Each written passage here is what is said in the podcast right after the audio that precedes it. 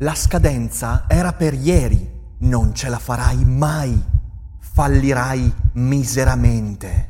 L'ansia ti consuma. Non sei all'altezza. Cerchi un aiuto? Serenis è l'occasione per fermare queste voci fuori campo e parlare con un professionista del tuo stress, delle incertezze e delle preoccupazioni. Prendersi cura della propria salute mentale è importantissimo e per questo serve il giusto interlocutore. Su Serenis puoi trovare quello giusto. Serenis è una piattaforma per il benessere mentale e una tech company che rispetta l'autonomia dei terapeuti e adotta un approccio serio ed empatico verso le tue necessità. Sei uno studente incerto, un professionista vittima di grande stress o una persona che fa fatica a costruire buone relazioni? La filosofia ti può dare un aiuto, ma Serenis è il compagno perfetto. E se usi il codice che trovi in descrizione, potrai iniziare il percorso oggi a un prezzo convenzionato.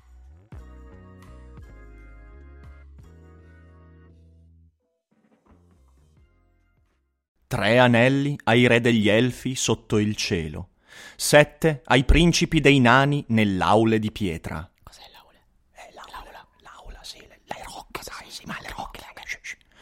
Nove agli uomini mortali dal fato crudele. E la morte? Eh, la morte non c'è più. Voglio la morte. No, no, niente morte, niente morte. Uno al nero Sire sul suo trono tetro, nella terra di Mordor dove le ombre si celano. C'era un'ombra nera prima. Eh, eh si cela. Non c'è finita. Eh, si cela. Non, non c'è più, non c'è più. Okay. Un anello per trovarli. Uno per vincerli. Una cosa? Eh, uno, uno, un anello, dai, un anello. È implicito, è implicito. Eh. Uno per radunarli. Radunarli. Ma come sì, radunarli? tutti intorno lì. dai, vabbè, ragazzi, radunatevi, eh, su. E al buio a vincerli. A vincere cosa? Eh, a vincere, a vincere. Eh, va- eh, ma basta, basta, basta. Nella terra di Mordor dove le ombre si celano. Sigla. Daily Cogito, il podcast di Rick Dufer ogni mattina alle 7. L'unica dipendenza che ti rende indipendente.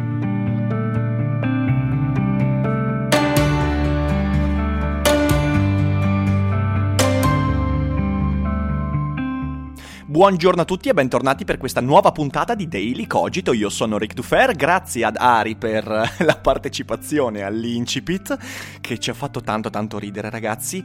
Come avrete capito oggi si commenta la nuova traduzione in uscita per Il Signore degli Anelli.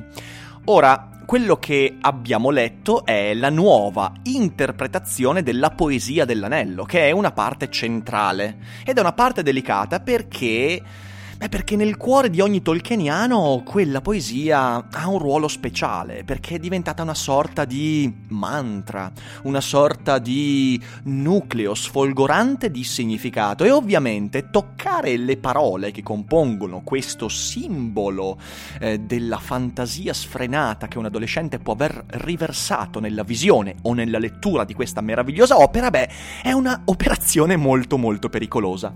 E visto che mh, Bonpiani si appresta proprio alla pubblicazione di questa traduzione, eh, il nome del traduttore non lo conosco, eh, ma quindi non lo citerò, beh allora mi sono detto proviamo a commentarla perché è una buona opportunità sia per tornare a parlare un po' di Tolkien, che è sempre bello, voglio dire, per chi se la fosse persa nella prima stagione di Daily Cogito c'è stata la Tolkien Week, cioè un'intera settimana dedicata al mondo di Tolkien, recuperatevela, mi raccomando, basta cercarla sui motori di ricerca, Spotify, iTunes, YouTube, la trovate scrivendo Tolkien Week e anche per ragionare insieme su un concetto così interessante come quello di traduzione, che è una cosa estremamente delicata, un'arte, una vera e propria arte. Io capisco e anzi condivido enormemente la necessità di ritradurre le opere tolkieniane, per ora da quanto ne so soltanto sarà coinvolto il Signore degli Anelli.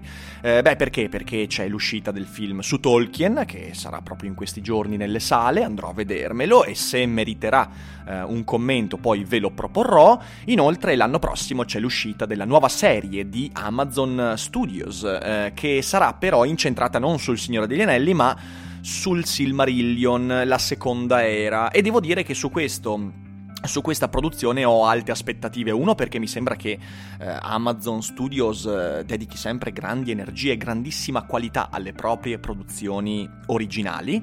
In secondo luogo perché io da anni, anzi da decenni, ripeto che eh, sarebbe bellissimo vedere sul grande schermo o sul piccolo schermo una trasposizione della grande epica narrata nel Silmarillion e quindi vengo accontentato.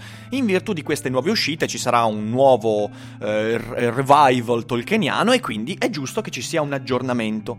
Però questa traduzione che vi abbiamo proposto in lettura, che adesso vi leggerò in maniera un po' più seria e analitica, eh, mi sembra veramente, veramente, veramente mal consigliata sotto molti punti di vista.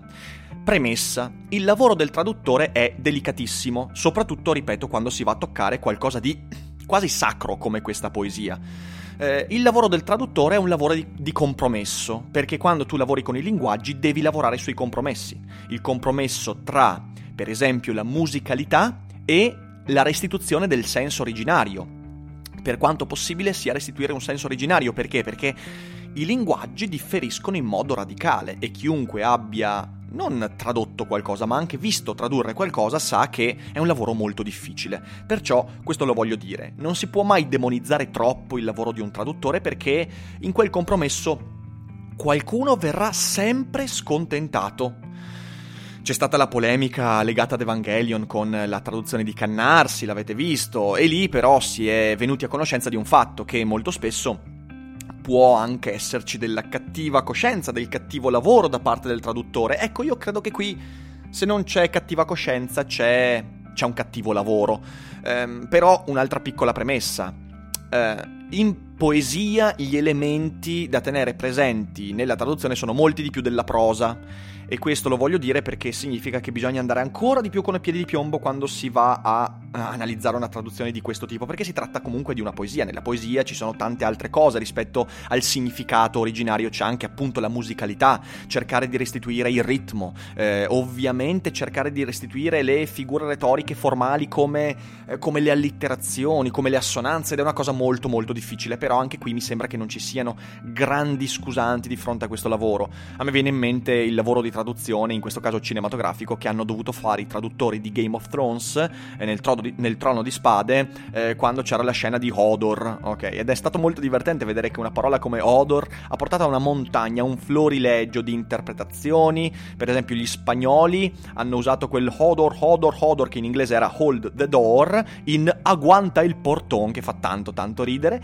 eh, mentre qui in Italia è diventato Trova un modo, trova un modo, trova un modo. Ecco, quello lì secondo me dà un'immagine della difficoltà della traduzione. Però bisogna dire che qui in Italia molto spesso noi siamo caduti in scivoloni assurdi. Scivoloni come... ma basta anche prendere soltanto le traduzioni di alcuni titoli. Eh, voglio dire, The Eternal Sunshine of the Spotless Mind, il bellissimo film di Gondry con Jim Carrey e Kate Winslet, è stato tradotto nel solo titolo come Se mi lasci ti cancello. Ora qui eh, c'è sicuramente una difficoltà oggettiva nella traduzione di un titolo così complicato eh, com'è che lo traduci? Cioè, eh, l'eterno luccicare della mente senza punti? Cioè, veramente no, ovviamente, però, però manco quella schifezza lì, che, che, ha convinto un sacco di gente che quel capolavoro invece fosse un filmetto, tipo quelli di George Clooney, semimolli, tipesto, cioè... e c'è del protagonismo, ecco, questo lo voglio dire, c'è spesso del protagonismo e qui secondo me c'è del protagonismo perché si sono andati a toccare dei punti che, che non era necessario toccare. Cercherò quindi adesso, dopo questa lunga in realtà premessa, di più di 7 minuti, perdonatemi, però c'erano delle cose da dire, cercherò di essere un po' analitico. Io non sono un traduttore, ma ho lavorato da vicino in passato con dei traduttori, quindi capisco il lavoro del traduttore, capisco alcuni concetti, capisco alcune scelte e altre eh, ho le competenze per criticarle, anche perché poi io ho letto in inglese tutto Il Signore degli Anelli eh, che per fortuna non deve essere ritradotto in inglese, perciò insomma certe cose io le vedo abbastanza nette, quindi cercherò adesso di essere analitico e di comparare i tre testi commentandoli mano a mano. E partiamo, direi, partiamo ovviamente riga per riga eh, con il testo inglese comparato con quello nuovo e quello vecchio della Bonpiani. Ora, il testo originale dice Three Rings for the Eleven Kings Under the Sky. Ecco, il testo vecchio dice tre anelli ai re degli elfi sotto il cielo che risplende. E devo dire che questa è una cosa che non mi è mai particolarmente piaciuta, perché...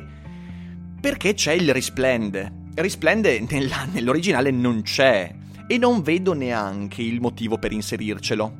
Eh, cosa voleva dire il traduttore con il, il, cielo che risplende? Forse voleva dare un connotato in più al fatto che sono elfi? Essendo elfi, il cielo non può essere immaginato come il cielo nuvoloso, piovoso, no, deve risplendere. Ma non mi piace. Perciò io sono d'accordo con il nuovo incipit. Tre anelli ere degli elfi sotto il cielo. Punto, stop e ciao. Il fatto che ci siano degli elfi già ci dice che il cielo è bello, che, che, che sembra di essere alle Maldive e non a, a Rovigo. Um, seconda riga. Seven for the dwarf lords in their halls of stone. E la traduzione qui comincia a travallare, perché quella vecchia dice sette ai principi dei nani nelle loro rocche di pietra. Eh, their halls of stone. Mi sembra estremamente lineare. Rocche, peraltro, è una parola interessante perché al tempo stesso antica, eppure fa capire quello di cui si tratta. E invece la traduzione nuova dice sette i principi dei nani nell'aule di pietra. Nell'aule, con la A maiuscola. Ma perché? Cioè, davvero qui, qui, cioè, quando l'ho letta la prima volta ho detto, cosa? Oltretutto, per i non nerd dovete sapere che aule, eh, avrebbe la dieresi alla fine, è una parola fondamentale nell'universo tolkieniano. Eh, non sto qua a spiegarvi che ruolo gioca, eh, però, però è proprio una scelta stupida da ogni punto di vista, non solo perché nell'aule con la maiuscola non, non significa nelle aule, non significa nelle sale, non, cioè perlomeno è una parola sfug- di cui mi sfugge completamente la natura. Ma oltretutto tu ci metti una parola che ha un connotato nell'universo tolkieniano. Perché? Sono certo che il traduttore conosce questa cosa, quindi l'unico pensiero che ho in mente è che lui avesse in mente quella cosa. Cioè aule, nell'universo tolkieniano con il suo significato e a quel punto mi risulta ancora più oscura la sua traduzione, perché non ha nessun senso.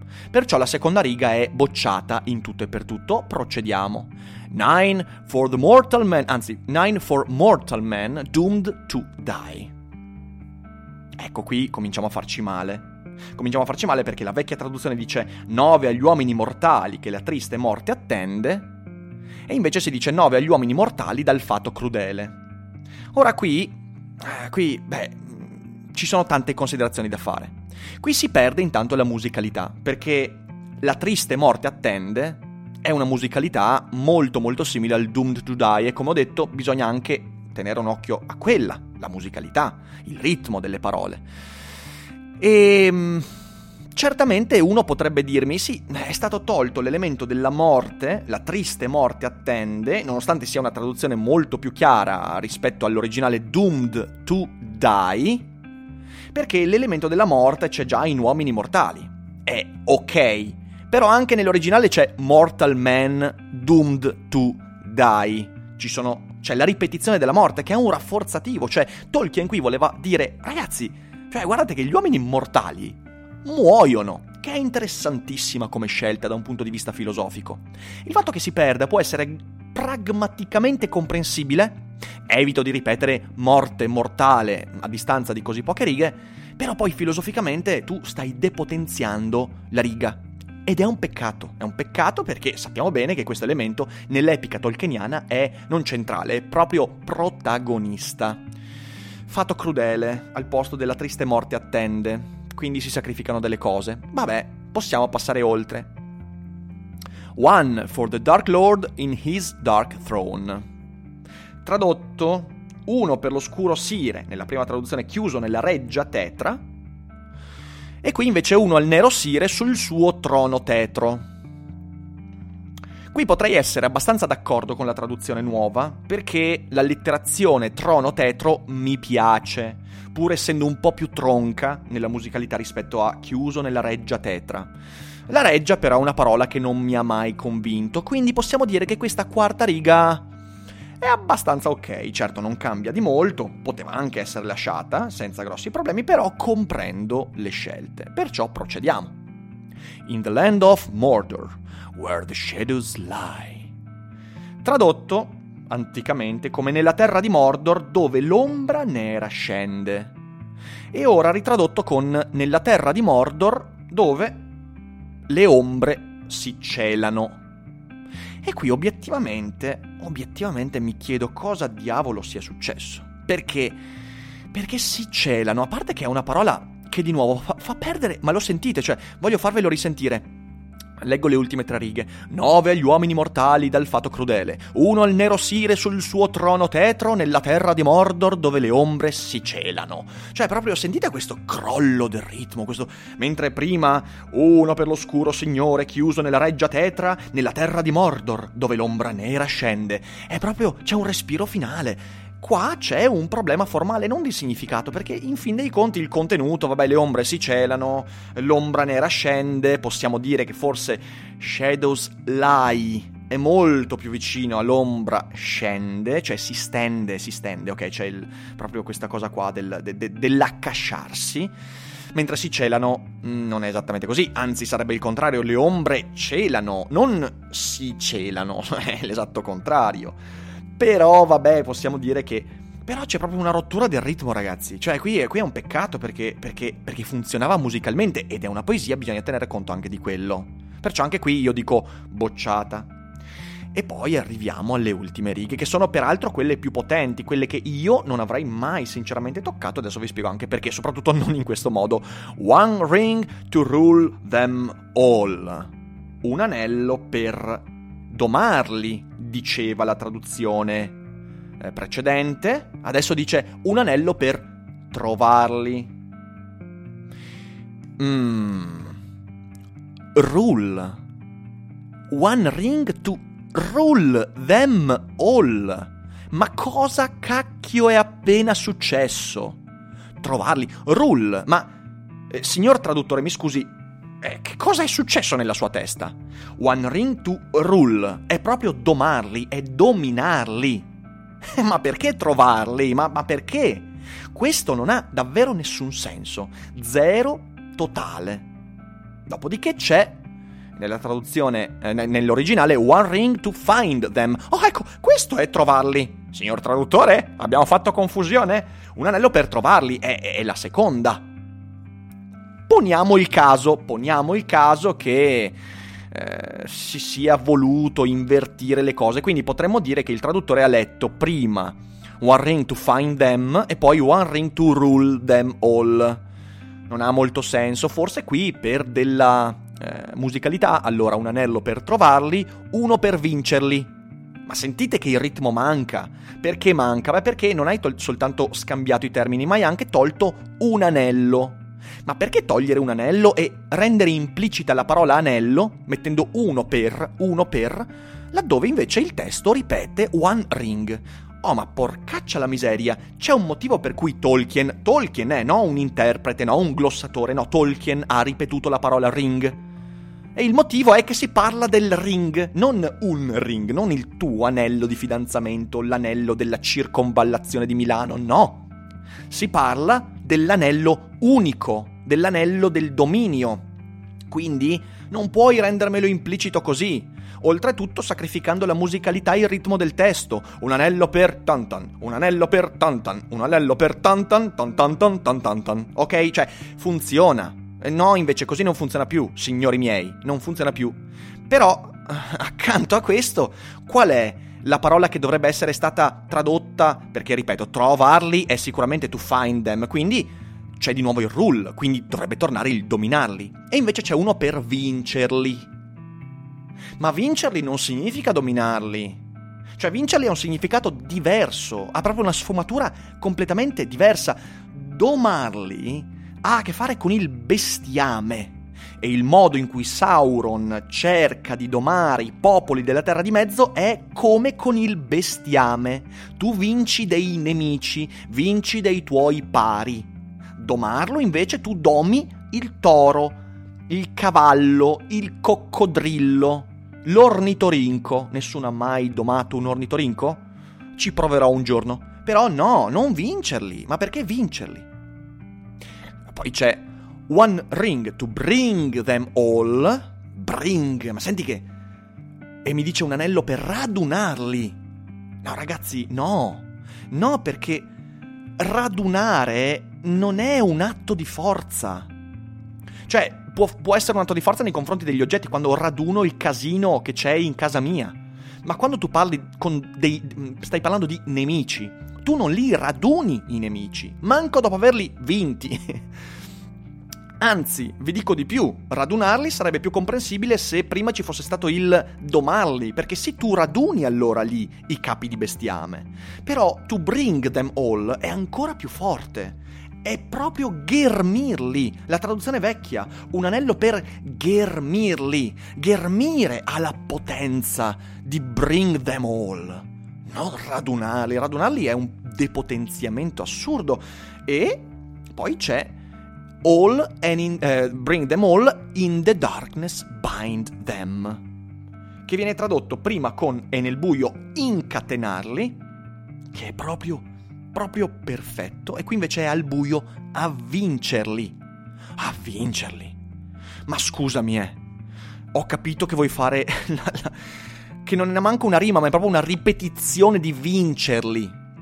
Uno per vincerli uno per radunarli e al buio avvincerli che già di per sé dal mio punto di vista non ha nessun senso, perché, perché in una poesia, poesia non può esserci una ripetizione di una parola così lampante come vincerli. Porca miseria, diventa pesantissimo qui. Ma poi di nuovo è bind them, in the darkness bind them. E questo significa letteralmente legarli, incatenarli, schiavizzarli. A vincerli invece porta, porta via questo aspetto così violento. E poi ovviamente si conclude con In the Land of Mordor Where the Shadows Lie, che è di nuovo il, nella terra di Mordor dove le ombre si celano. Cioè, capite bene che, che questo testo, quando io l'ho letto, mi sono detto, vabbè, uh, adesso mi ha fatto venire il nervoso, aspetto due orette, me lo rileggo appena i pensieri si sono sbolliti. Però la seconda volta è stato peggio. È stato peggio perché ci sono proprio delle scelte che non solo non comprendo ma che per me sono dannose per il testo. Ora, una persona che non sia così dentro l'universo tolkieniano potrebbe venirmi a dire, eh vabbè Rick, ma che, che nerdata incredibile. E vabbè, puoi anche pensarla così. Però qui si sta parlando di qualcosa che, ripeto, ha a che fare con l'immaginario pop che è entrato nel cuore di milioni, milioni, decine di milioni, forse centinaia di milioni di persone. E e quando tu cerchi di cambiare qualcosa di questo tipo, tu devi entrare letteralmente come un gorilla in un negozio di cristalli, devi, devi starci molto attento ed evitare di voltarti troppo bruscamente perché distruggi tutto. A mio parere qui siamo entrati con una mandria di elefanti nell'eserci- nell'esercito, nel, nel, nel negozio di cristalli e, e si sono fatti i danni. Ed è un peccato obiettivamente perché perché a me fa perdere letteralmente la voglia di affrontare poi la nuova traduzione. Perché una nuova traduzione che avesse, per esempio, fatto dei miglioramenti come quello che ho detto nella prima riga, eh, il cielo che risplende, che non è più il cielo che risplende, oppure persino la, mor- la triste morte attende, avrei anche potuto capirli e avrei detto sì, no, beh, ci sta, però, però ci sono, vabbè, non ve le ripeto, ma ci sono delle scelte che per me sono sia pragmaticamente che filosoficamente inaccettabili. Perciò, perciò, perciò. Qual è la conclusione di tutto questo? Beh, la conclusione è che io non comprerò la nuova traduzione di Bompiani del Signore degli Anelli, rimarrò aggrappato alla mia prima bellissima traduzione, anche perché poi un lavoro di questo tipo su un testo così delicato mi fa mal sperare sul resto del testo, eh, che, è, che, è, un testo estremamente complesso quello di Tolkien eh, e quindi, quindi, mi fa proprio mal sperare e spero che il resto del lavoro sia di maggior qualità. Questo è sicuramente dal mio punto di vista una stroncatura netta per tutti i motivi che ho detto, ma soprattutto perché si perde veramente tantissima parte dello spirito che c'era nella prima poesia e questo è veramente veramente un peccato. Non so, questa è la mia opinione, magari mi dite voi cosa ne pensate, se volete trovare la traduzione, eh, la nuova traduzione e la vecchia, io vi metto dei link sotto così potete compararle e farvi un'idea vostra. E credo che con questo sia tutto e quindi aspetto i vostri commenti per eh, sentire che cosa ne pensate. Io come sempre vi ringrazio per l'ascolto. Eh, vi auguro una buona giornata, un buon giovedì e noi ci risentiamo ovviamente domani. Ah no, vi ricordo anche un'altra cosa, questa sera alle ore 21 sul mio primo canale YouTube si terrà la live monografica finalmente su John Locke. Quindi non mancate, vi aspetto, sarà una bellissima serata e potremo chiacchierare, parlare delle sue opere, idee, della sua vita e di tutto quanto quello che ne consegue. Perciò sotto il link non mancate e non dimenticate che non è tutto noia ciò che pensa.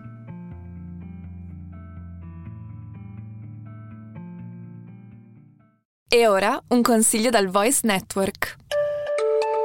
Ciao, sono Francesca Dean, sono un high performance coach e nel mio podcast Healthy Busy Life condivido con te riflessioni, strategie e il mindset che ti servono per arrivare al livello successivo in ogni area della tua vita, dal benessere alla produttività, dalla crescita personale a quella professionale. Cercami sulla tua piattaforma di podcast preferita. Ti aspetto!